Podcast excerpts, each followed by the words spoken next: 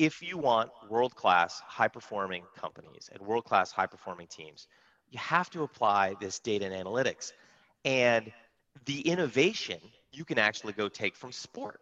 Right. And you know, and apply it into business and look like a giant. My guest today is Mike Zani, CEO of Predictive Index. On this episode, we dig into innovation from a completely different lens. The innovation Predictive Index provides doesn't typically end up in a strategy deck or a brand story, but is equally critical to the success of any organization. You see, Mike Zani's company innovates in the process of hiring talent.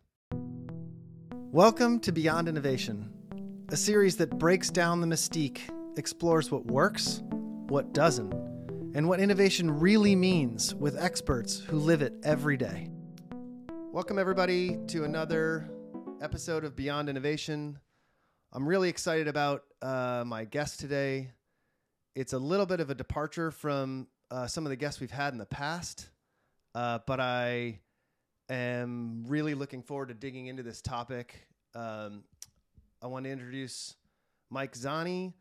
He is the CEO of Predictive Index, and I'm going to let you, Mike, sort of uh, bring everybody up to speed on your background, a little bit about Predictive Index, and then we're gonna we're gonna dive right in. Thank you for having me. Really excited to be here on Beyond Innovation. Um, I started my career as a professional sailor, and a, I was fortunate enough to be a sailing coach for the 1996 uh, U.S. Olympic team. And really romantic job, romantic life, but I realized I was never going to have a family and a normal life if I stayed on the road 340 days a year. So I, I took a job in the sailing industry, loved, fell in love with business. Um, but you know, the, the sailing industry is is is very much a lifestyle industry and there's not there's not the perfect mentoring. So I ended up applying to business school, was lucky enough to get into Harvard Business School.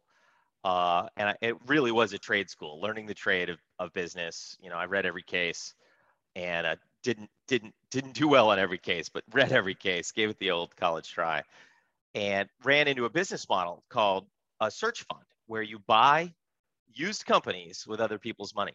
And uh, my business partner and I are on our fourth platform. We've you know bought and sold three companies. Uh, we're on our fourth company, the Predictive Index. We've been doing this for eight years.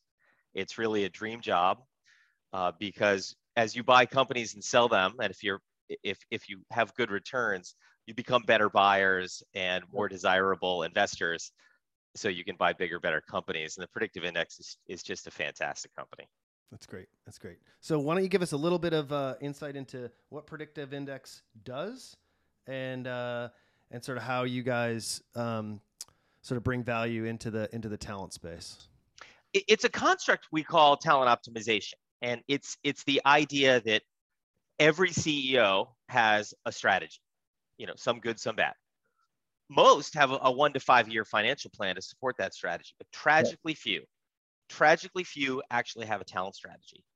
We use behavioral science, data and analytics, and a network of consultants to help companies build talent strategies to really put world-class teams in the field. So I think, you know, as you this, this, this podcast, our company is really based in strategic innovation, trying to understand where we have uh, white space and room to maneuver. So some might be asking, why are we having a conversation about talent acquisition, talent management, talent strategy inside of an innovation podcast? And the reason why I was so excited to talk to you is because if you look at the foundation of innovation across all the companies that we work for, the talent builds that floor and without that floor, you cannot move the needle from an innovation perspective um, without talented people living inside of your organization. And I love the little I don't know if this is your mantra, your tagline, or whatever you want to call it, but this this this idea of better work, better world that I came across while doing research for this really struck home with me. And so, can you just get into that? Give us give us uh, sort of what what that's all about. That that is our corporate mission. You know, and when when we get people um, and and you get to unlock, you want to recruit great talent, but you also want to unlock their full potential. So mm-hmm. when you get great people and they're in a job where they can be successful and they have the tools to communicate well with their teammates, they have the tools to uh, and capabilities to connect with their manager and the people around them. They feel connected to the company's mission, vision, vision and culture. They're happier. They're more productive. And of course, you get better companies out of it. But more importantly than this, most people, you know, do not live to work. They work to live. So when they go home, when they go home to their more important part of their life, they're still energized. So they can be a better spouse, they can be a better parent, they can be a better sibling, a, a neighbor, you know, so they can read another book to their child and be more patient, helping them with homework, as opposed to when people don't like what they do, they sit on the couch, they crack open a beer, and they're kind of miserable, and they're yeah, they don't read the book. So the better work, better world is real. You can really change the world by making better workplaces. Yeah, you get the productivity, you get the output, and your company has better things like better EBITDA per, uh, percentage and margins. But also, you go to bed at night knowing that you're helping society by all your employees like what they do and they're better people. Yeah, I I um a prescribe to that and b believe believe in that deeply that that um you know work is uh work can be very draining on your personal life. And that balance between those two has become more and more difficult. And i think over the last three years that's got even gotten even more difficult because we've blurred those lines so much so this idea that that that's the mantra of the business and that's the sort of goal that you're that you're putting out there is is not only admirable but it's it's real and and I've experienced it firsthand. So th- there's a great business thinker, Michael Alasso. He he speaks a lot. Um, he's a, he's a former actor director, so he approaches business from a different perspective. Yeah. And he talks about Act Two. He says you need to make sure that you have the energy for Act Two. That is your most important act. When you walk in the door, and your partner or whomever is there waiting for you, that you have the good stuff still left for them. Yeah, that's uh, that's that's totally true. So so uh, as you approach Predictive Index's uh, sort of capabilities, and as you look at how companies can sort of leverage the way that they bring on talent to help support their their their goals, can you just give us an insight into? Um, you use this term a lot, uh, the head, the heart, and the briefcase.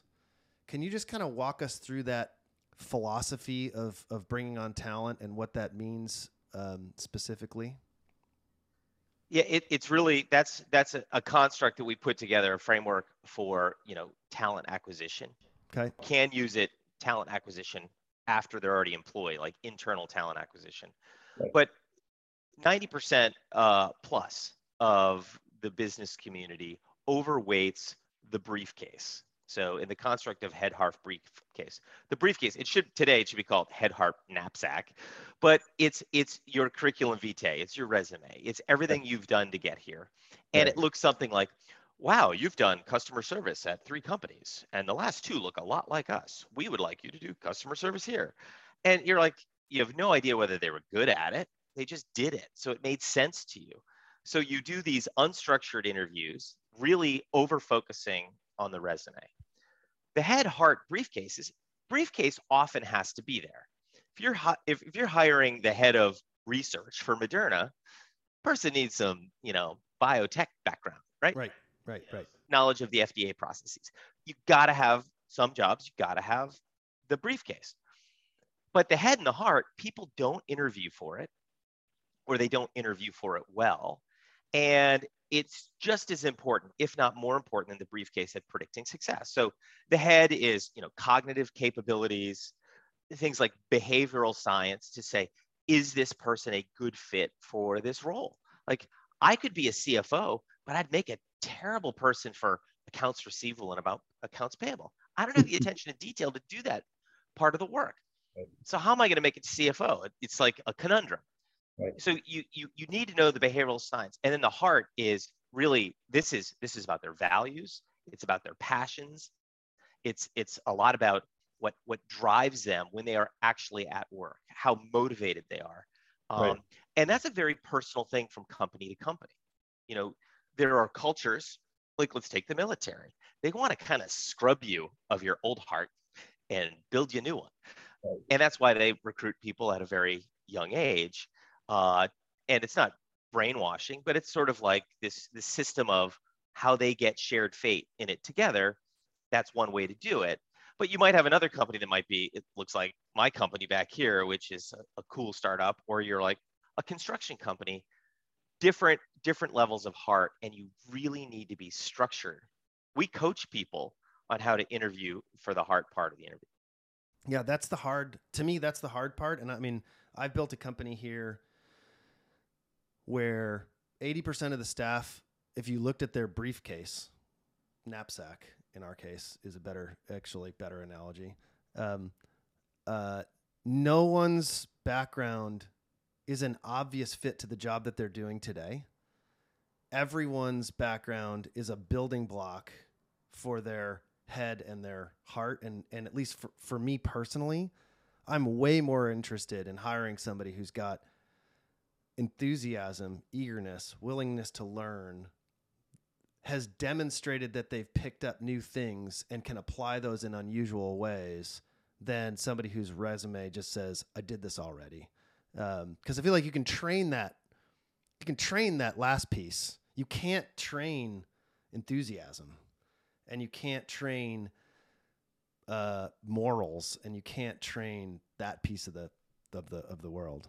And and, and that you know the 10 words that you use to describe that heart each company has it slightly differently. You know, if I'm a if if I'm a you know a football team and I'm I'm sort of like I want I want strength, you know, I want speed, you know, I want you know work ethic, whatever they describe it as. But that that heart, that intangible, doesn't have to be intangible. It can be tangible. Right. And but you have to train. What are we looking for? And then how do people actually interview for it? one right. of my favorite questions, like why do you want a job at the predictive index? And you know, when someone says, well, you know, I, uh, I, I live five miles away, and you're like, great, just because we're close. We're yeah. the best company that is with it. You're like, no. You're like, you're like, I am completely, you know, connected to your mission of better work, better world. And I think talent is this last great lever. And you go, yeah, you're the, you're our people. Like you're you're sort of someone who's passionate enough to want to do the craziness that we do. So so in the in the space, okay, so the world that we live in, I'm gonna say it moves really quickly. It's kind of difficult. It's a little bit ambiguous. You know, when you're talking about innovations, this big word. It gets overused. It's under it's uh underdefined. And yet every single company out there is gonna talk about how they're trying to be more innovative. So if you're actively pursuing talent to live in that uh, sort of uh, mystical space, does predictive index then just pro- provide guidance? Can you kind of get into like how you guys support that effort for companies like us, like our clients who are trying to do exactly the same thing? Yeah, we we actually uh, we map our behavioral science to this competing uh, values strategy fl- framework. Okay. And you know, if if you look up the CVF or competing values framework, you'll find out about this this quadrant, and there are four quadrants. There's a there's an innovation quadrant. You know, there's a results and discipline quadrant. There's a process quadrant. there's a team quadrant. And what you can do is you can map people behaviorally. What are your preferences? And where do you fall on these quadrants? And, and how extreme are you? You know, are you very extreme and super committed to that quadrant, or are you somewhere in the middle and more of a bridger and what, what we end up seeing is you, you do the analytics and you go, wow, this team is incredibly homogenous. Like, let's mm. take the senior team of a hospital.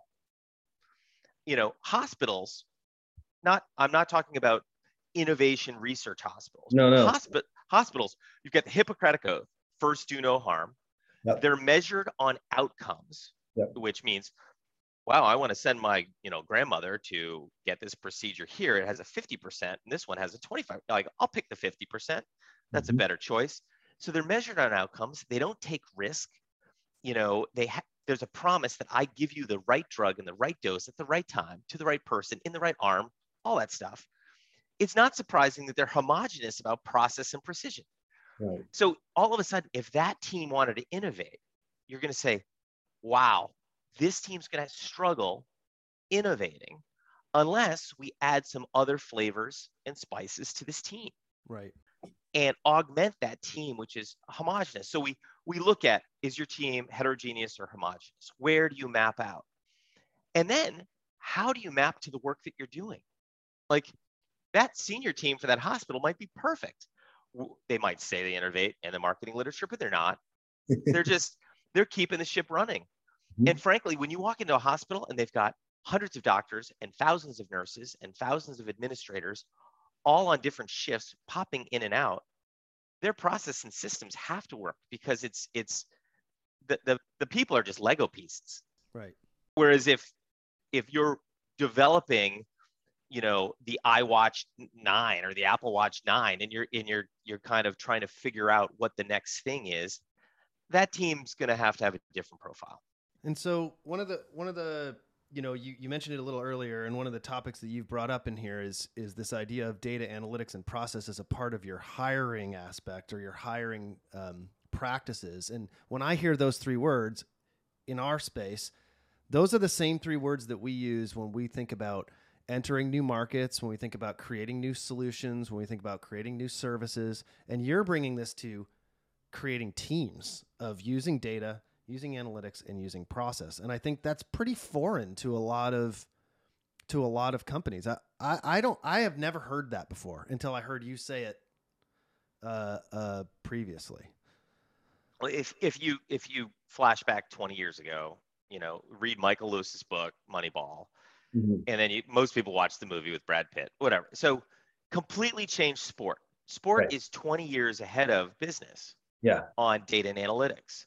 Yeah. And now on Monday morning, most fantasy sports people or fans are diving in. Who am I playing next week and what's the weather in Buffalo and all of all of this analysis to find out how to move their team around.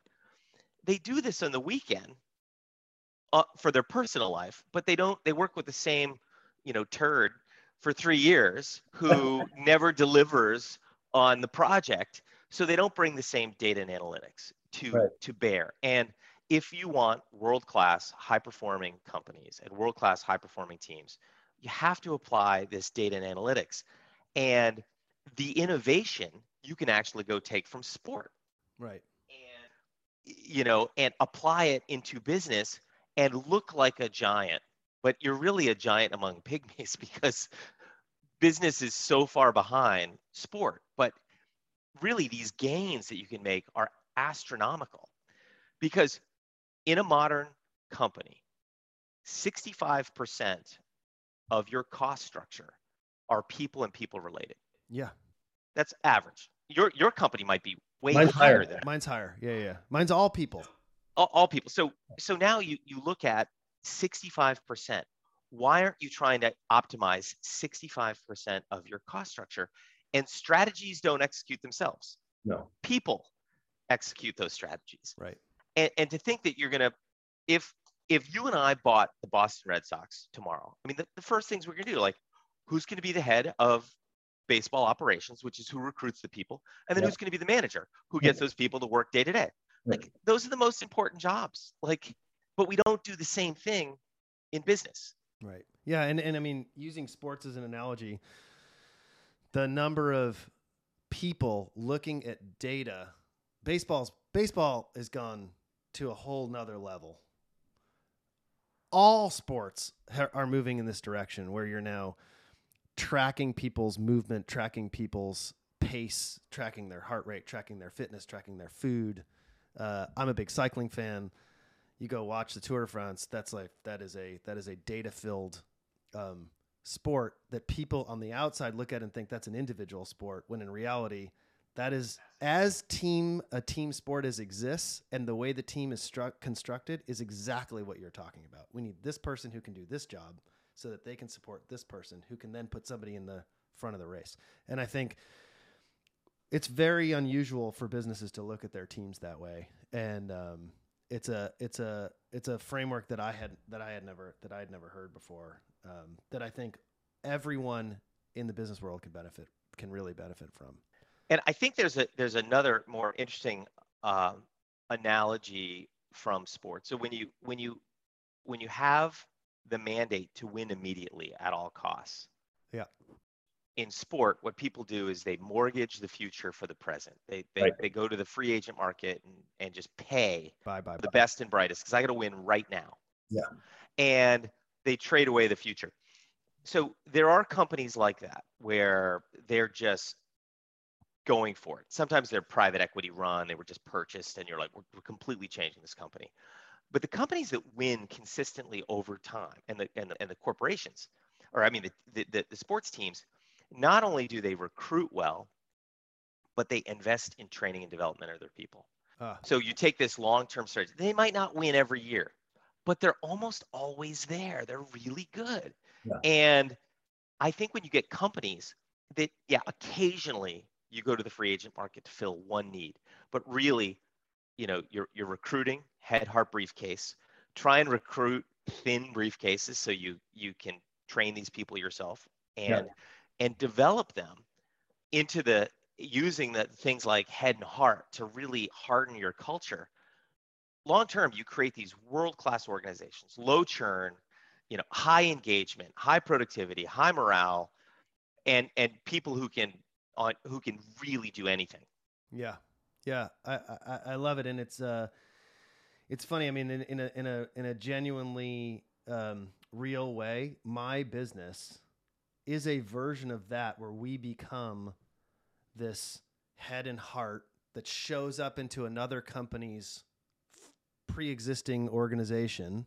We bring the unusual background to that organization to try to help fuel them in their innovation needs because we can bring the the component of it that they don't have bolster their pre-existing teams and we do it in a way that is um, additive to the direction that somebody's already going. And it's i wonder how much companies really use these processes to look at supporting their goals with outside companies instead of just always hiring internally. Like how, have you come across that? I would love to to to see your team's makeup on the competing value framework and then some of your clients to see Yeah. what you might be doing is take that hospital example you know if they want to innovate they're all looking at you eyes blinking how do we innovate? We're interested in doing no harm.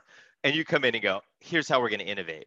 Yeah. and whatever initiative it might be maybe it's a, a a new radiology center. Right. Blah. So you're like okay you help them scope it out. Now go execute on the in, innovative plan. I, I i do think that's a great formula to Yeah. inject energy attitude and innovation can be a, a process now long term if if you're going to differentiate on sustained innovation then you're going to have to you the company are going to have to leave behind Absolutely.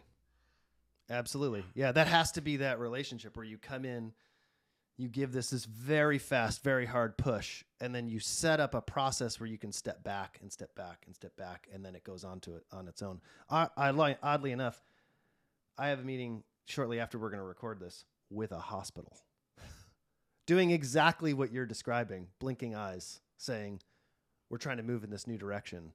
and uh, we're we're we're we're helping a hospital right now um, in that very process. And and you're right about the people involved. Um, all see the world from a very similar lens, and we're coming in as this alternate lens um, to the world, and they. There, there's a good. I mean, we can't do what they do. I can't treat people, and we come in doing something they can't do. And I think constructing your entire organization that way is sometimes uncomfortable. it you have to be careful not to break it Yeah. If if our senior team which is heavy in the innovation quadrant ran the hospital we would change something and all of a sudden there'd be people in gurneys with toe tags you're like what happened You're like Yeah. i think we broke a process don't worry we'll fix it shortly. We're really good at coming back, fixing it. And Yeah. you're going, but but there's people. yeah. I mean, you need both. You need both. Yeah, you need both. So it, I- really feel I love using the hospital example because they don't have the luxury. There's a, another great example of this is uh, a school system. Mm-hmm. Teachers have a day-to-day, hour-to-hour mandate. You know, group teaching. Your, their promise is, I'm not going to let a kid fall through the cracks. Right. You know, and they they they nurture them through the curriculum hour to hour, day to day, week to week. If if Johnny has had a bad week or two, there's sometimes interventions. But the administrators aren't thinking hour to hour, day to day, week to week. They're thinking quarter to quarter, year to year, and they need each other. And Right. usually they they throw stones at each other. You don't get us. You don't get us. And it really they both need each other, and we need to give them the tools so that they can coexist Yeah. and say, okay, you worry about year to year. I'm going to worry about day to day. Let's not break the systems. And when we come together, how do we innovate without my system falling apart or your system falling apart? And you, you come in and say, this happens all the time in businesses where there, there are these cleaving lines. And sometimes it's management versus production. Sometimes it's front of house, back of house. You know, maybe it's marketing sales, maybe it's engineering. And you get these cleaving lines. You're like, you guys, we need each other. Right.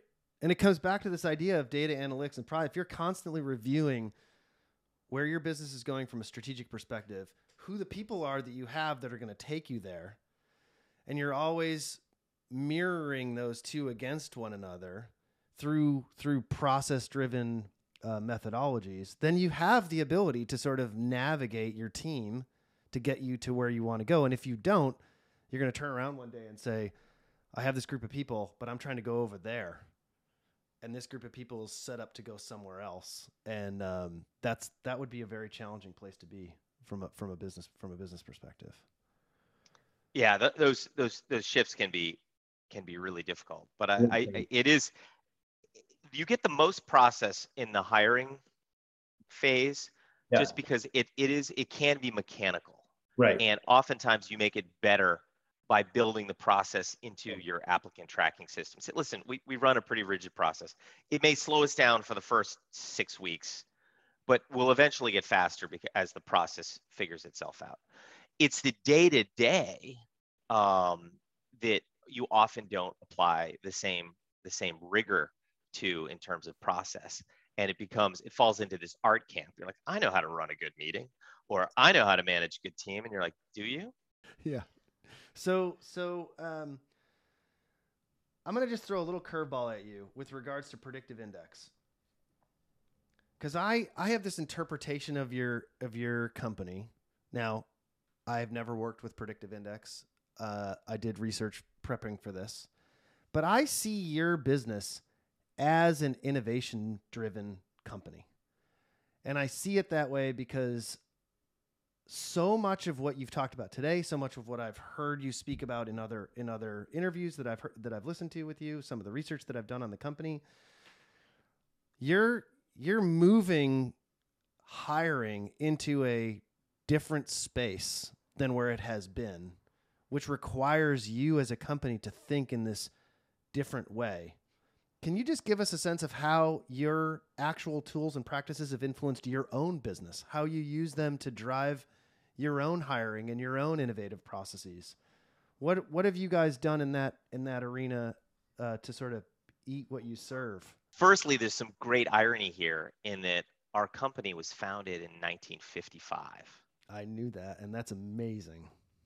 We're looking at almost 70 year old behavioral science. yeah, Now, what's interesting is behavioral science doesn't really change, you know, the frameworks and constructs. And the competing value framework, which I brought up earlier that we applied it to, is probably 35 years old. So you're taking 70 year old behavioral science, applying it to a 30 year old, you know, strategy framework, and you're like, how, po- how could you possibly be innovative, right? And you, you kind of go, go like this and say, well, we've had cars for a long time. Yeah. As a matter of fact, some of the very first cars were electric, but now we're electrifying them. And, True. and that's, that's innovation. You're like, no, we're taking these things and putting it together in ways to wake up wake up the world. One of my biggest jobs as the CEO is I walk around with a two by four, whacking CEOs in the head, saying, you have to change. Right. My biggest competitor is not the company down the street who does something similar.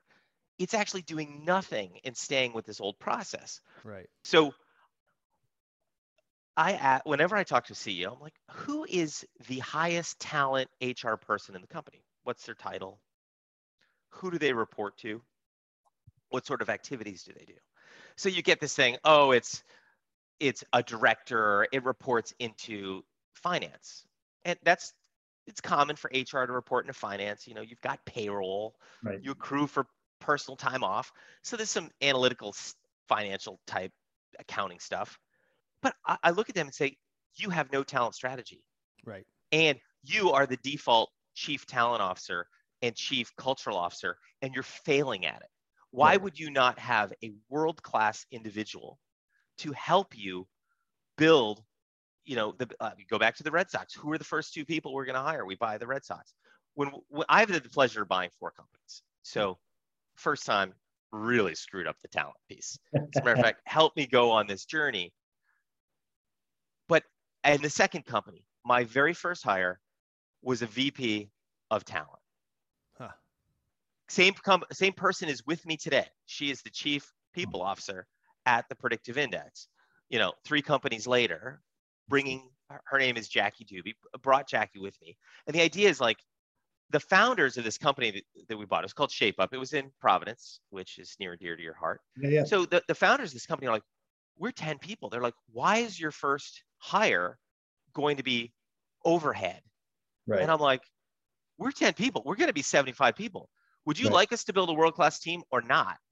And if we're going to build a world class team, I can't be doing this all day. I'm the CEO. I'm supposed to be out doing the CEO activities, raising money, evangelizing what we're doing. And like the very first hire, most people are like, your first hire was a HR person. You're like, absolutely. If you're committed, so CEOs, if you're committed, their head of talent should be senior, strategic, and report directly to you. Right. Period. Full stop. If you're not, you suck at your job. Yeah. That's that's uh that's it's interesting because that seems re- when you say that, that seems very obvious. And yet how many 10% of companies are like that. Yeah. I mean, the fact that like the way that you articulate that, it's like, yeah, of course, that's exactly what should happen. And yet, you know, again, I, I look around here and I think about our company that we have, and our biggest asset are the brains and the hearts of the people who work here and their ability to deliver excellent results is how we build our brand, build our credibility, and accomplish our goals. And if we're not paying attention to that, we're we're doing this wrong. And uh, yeah, so I feel like that's a that is an that is an excellent message uh, to sort of to sort of land this on. So this has been super informative for me, uh, informative for our audience. I really appreciate that you took the time to come on. I want to come see your office in person because it looks super cool. Yeah, we'll go skateboarding. I love it. I love it. I love it. Um, so thank you for the time. Uh, any any um, as we as we sort of close this up, anybody who wants to get in touch with you, what's the best way um, to reach out? Uh, the predictive index, uh, uh, predictiveindex.com slash learn. You'll learn a lot about talent optimization. Um, uh, dreamteams.io is the URL for my book, and you can take Great. some free assessments, read a sample chapter there, go on that journey. I'm certainly reachable uh, both of those locations as well Love as LinkedIn. It. Love it. I'll tell you just as a closing, I took your survey on your website. I sent it around to a handful of people in the company as the results came in, and they were like, "That's pretty much perfect." And I I was blown away. I mean, it took what was your reference profile? Mag Maverick. Your Maverick. Okay, that's not that's not shocking. So Maverick is fully committed, upper right, innovation quadrant. You know, breaking rules without regard to putting them back together. Well, that's so good or bad, but that's what it came back as. And everybody no, in here was like, "Oh yeah, that's you." It's like, yeah. And what's interesting is sort of like, who do you surround yourself to balance your maverickness? Um, which is which is super. Well, I I, I really hope your audience, Justin, like you, learns learns something, starts going on this journey. It's really like the the innovation steps that we need to do here are are, are really just getting the motor running because there's just yeah, so it. much here. Love it. Appreciate your time and uh, uh, thank you very much. Have a super day. All right.